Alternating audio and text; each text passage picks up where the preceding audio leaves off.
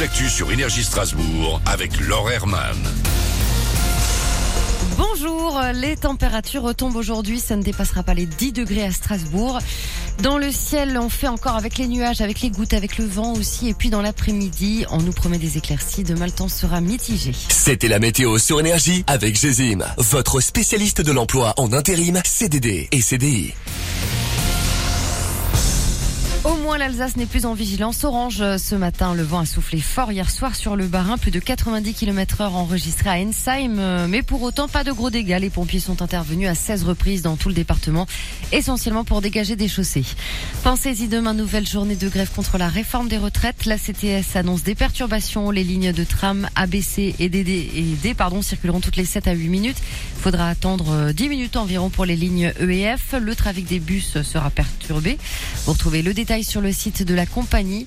À la SNCF, ça reste compliqué pour les usagers des TER avec aujourd'hui 13 allers-retours sur la ligne Strasbourg-Mulhouse-Bâle, 12 entre Strasbourg et Haguenau, 10 entre Saverne et Strasbourg ou encore 6 sur la ligne Strasbourg-Molsheim-Célestat. Le chèque énergie, un coup de pouce réservé aux 6 millions de foyers français les plus démunis pour les aider à faire baisser la facture de chauffage.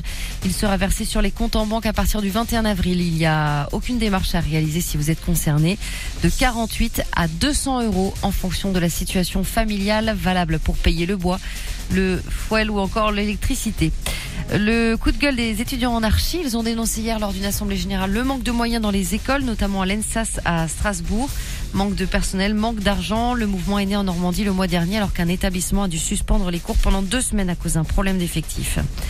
34 mois de prison, peine prononcée hier contre Stéphane Breitwieser par le tribunal correctionnel de Sarreguemines. Il était poursuivi pour le vol d'objets d'art dans des musées alsaciens et lorrains entre 2016 et 2019. Cet Alsacien de 51 ans avait défrayé la chronique au début des années 2000 en reconnaissant le vol de centaines d'œuvres d'art.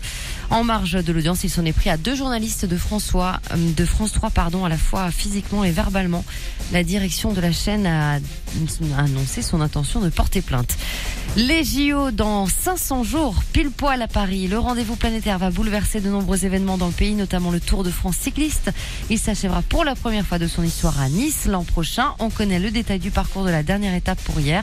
Les coureurs termineront par un contre-la-montre individuel au départ de Monaco avec une ligne d'arrivée sur la célèbre place Masséna. Il est 7h03, vous retrouvez Mané dans le 6-10. Bonne journée sur Énergie Strasbourg.